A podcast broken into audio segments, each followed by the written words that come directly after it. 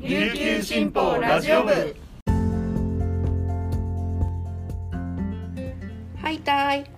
皆さんいかがお過ごしですか？今日も琉球新報ラジオ部をお聞きいただきありがとうございます。10月17日月曜日本日の担当パーソナリティはデジタル推進局の毛田代七瀬です。現在午前11時時点の那覇の気温は27.7度。天気は雨となっています。はい。さて今日は沖縄そばの日ということでお昼ご飯にお蕎麦を食べる人も多いのではないでしょうか。過去の記事から少し紹介しますと沖縄そばはそば粉を使用していないため日本に復帰した後は呼び方が認められていませんでした。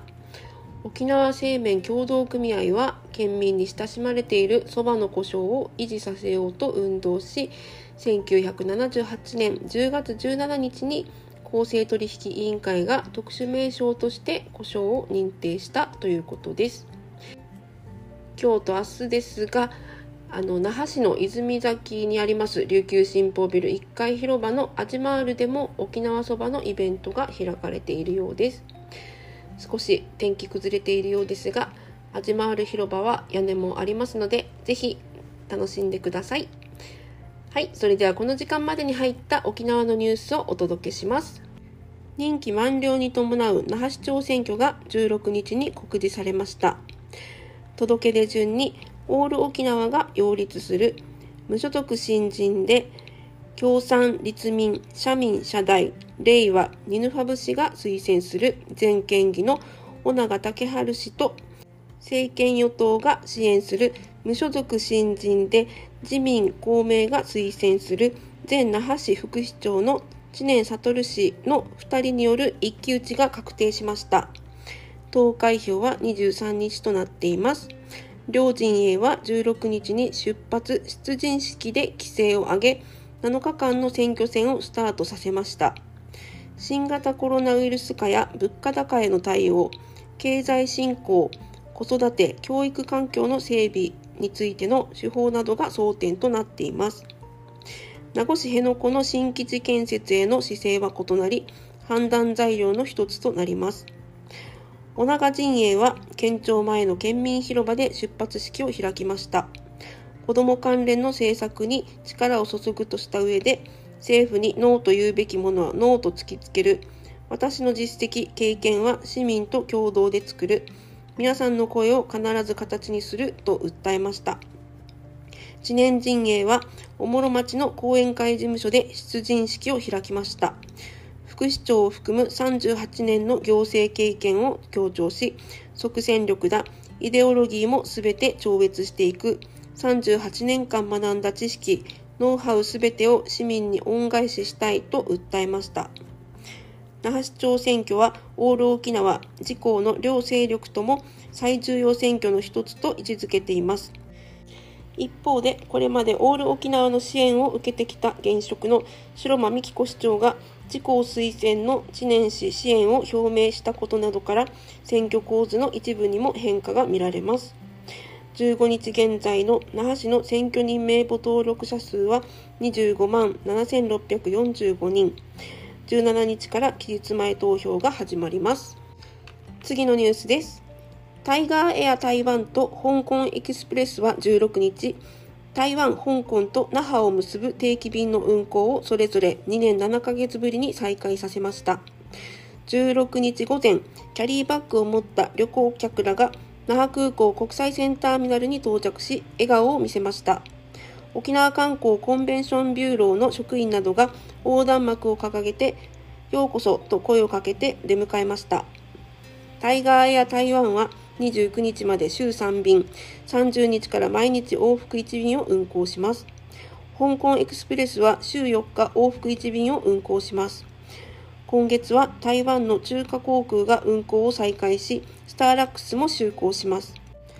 新型コロナウイルス化以前には沖縄を訪れる外国人観光客の3割以上を台湾が約1割を香港が占めていました。最後のニュースです。第19回沖縄市東部祭りが16日沖縄県総合運動公園多目的広場で開かれ延べ2万人が訪れました。この日は打ち上げ花火も実施され1000発の花火が夜空を彩り来場者を魅了しました。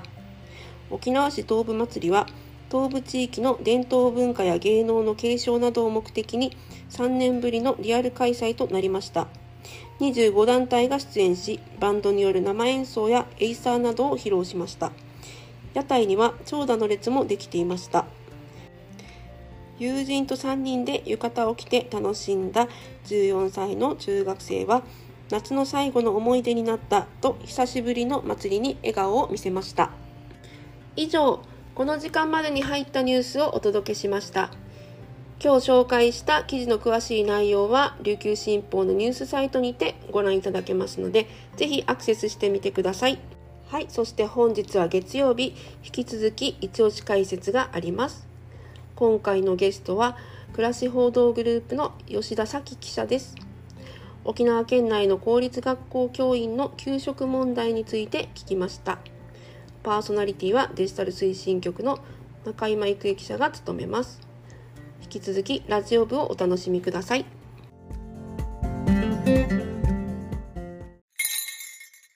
琉球新報読者は無料って CM 読者じゃない私にはいいことないのでしょうか？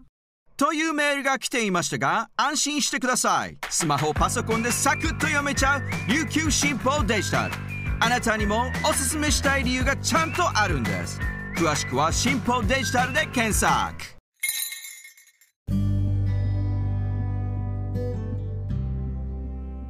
続いては記者のおすすめ記事を紹介する一押し記者解説のコーナーです。パーソナリティはデジタル推進局デジタル編集グループの中今郁恵が担当します。今日紹介する記事は沖縄の教員精神疾患での給食が199人過去10年で最多割合は全国ワーストという9月26日にあの発信された、えー、記事を書いた、えー、暮らし報道グループの吉田咲記者に話を聞きたいと思います。吉田記者、よろしくお願いします。よろしくお願いします。はい。えーと、では早速なんですが、まず簡単に記事の概要を紹介していただけますか？はい。今回紹介するのは、精神疾患によって休職した県内の公立学校の教職員先生たちが、えー、昨年ですね、2021年度に199人と過去10年間で最も多い数となったという記事です。うん、で公立小中高校の教職員の病気給食の全体では、2019年度に419人、でそのうち精神疾患が190人2020年度は389人で、うち精神疾患が188人。うんで2021年度ですね、は398人で、うち精神疾患は199人となりました。供給者のもほぼ半分が、いわゆる精神疾患。まあ、これはうつ病とか、そういう適応障害とか、そういうもうそうですね。ね。いわゆるまあなんかメンタルっていう感じで言われるような感じの、ねはい、ああなるほどなるほど。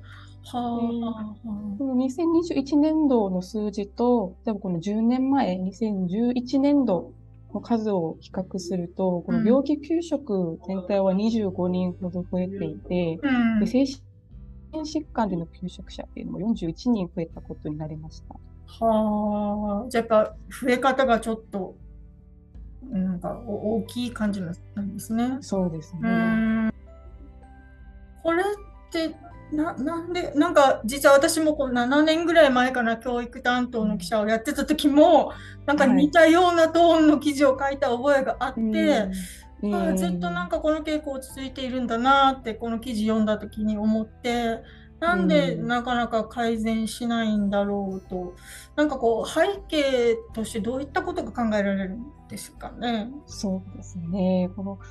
このあの病気給食の背景についてですね、まあ、県員教育委員会にそういうあの背景について伺うと、まあ、この病院には背景にはこの職務であったりとか、家庭環境、生活環境など、まあ、複合的なまあ要因が考えられるという回答ではあったんです。健康相談であったり、まあ、いわゆる、言われるストレスチェックうん。とか、まあ、教育庁内にも、あの、相談窓口を設置するなどして、この利用を呼びかけてるっていう話ではあったんですけども、まあ実際にはこの求職者の数っていうのは、まあなかなか減っていないっていうのが現状としてはありますね。うん。なんかこうまあねあの外から見てると、まあ、まず先生たち忙しいだろうなっていうのはこう、うん。すぐイメージはできるしなんかこう多忙でやっぱりね生徒たち一人で、ね、何十人って、うん見なきゃいけないしまず忙しいんだろうなっていうのとでなんかちょっと疲れてたりなんかこう自分が調子悪いなって言ってもなんだろう学各学校にそういうメンタルヘルス相談の窓口があるわけではないですよね。そうですね。記者の、あの、まあ、先生が指摘されている中にも、あの、自治体によっては教育委員会が、まあ、産業医を確保してる、まあ、ケースもあるっていうお話だったんですけども、まあ、やっぱ、の中でも、まあ、忙しさというのがあるので、なかなか仕事を抜けられずに、面談できなかったケースっていうのもあるみたいで、うん。で多忙化っていうのは、そういう、あの、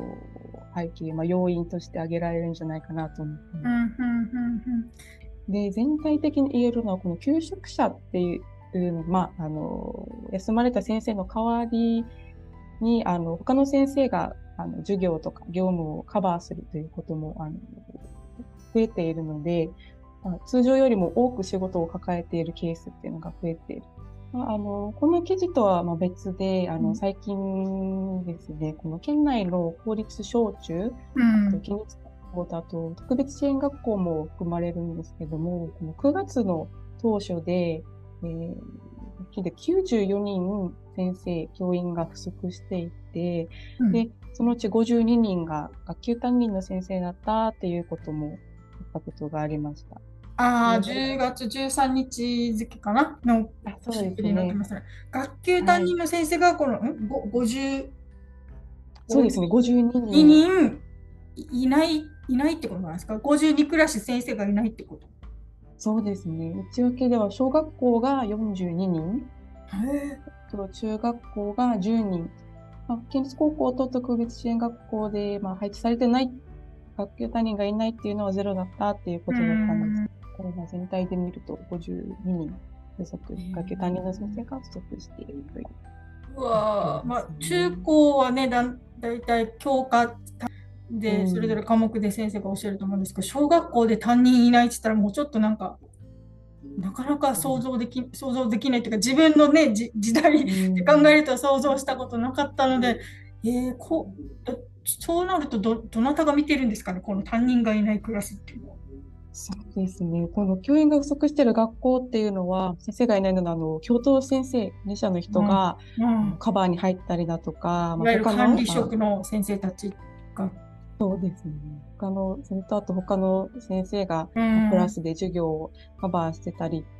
ていう対応で今行っているようなんですけど、まあ、本来これはね、あの、臨時、すごい臨時的な、あの、措置であって、この状況が続続いてしまうと、またフォローに入った先生がまた忙しさで、あの、新たに休職してしまうっていう状況になりかねないなというふうに思っています。へえなるほどね。指揮者の先生とかに話聞く機会があったんですけど、うんその精神疾患でのお休み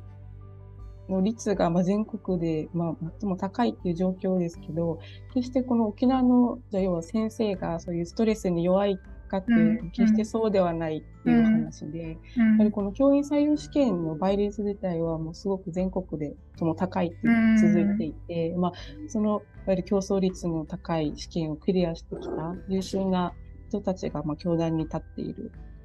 まあそれでもそういう精神疾患による休職が多いっていうのは、これはもう先生たちが要因というわけじゃなくて、うんもう彼らの働く労働環境の要因があるのではないかっていうふうに指摘もされていて、うん。で、そうです。あの本当なんかあの県議会とかあるたんびに結構この議題ってねなんかあの議論が行われてたなって今振り返っても思いやっぱりね、はいこう子どもたちがあの学ぶこととか友達とのね、交流とかにあの安心して集中できるようなね、環境をね、みんなで作っていきたい、いければいいなってなんかそうですね。本当に、はい、そう思いますね。うんはい、今日は、えー、吉田咲記者に、えー、学校の教員の先生たちを取り巻く状況について話を聞きました。えー、吉田記者、ありがとうございました。はい、ありがとうございます。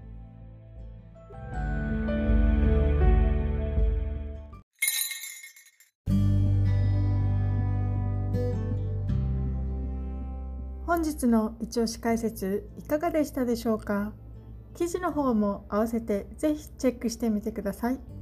そしてラジオ部へのご意見ご感想も募集しています。概要欄にあるメールアドレスまでぜひお寄せください。本日も最後までお聴きいただきありがとうございます。それではまたお耳にかかりましょう。さようなら。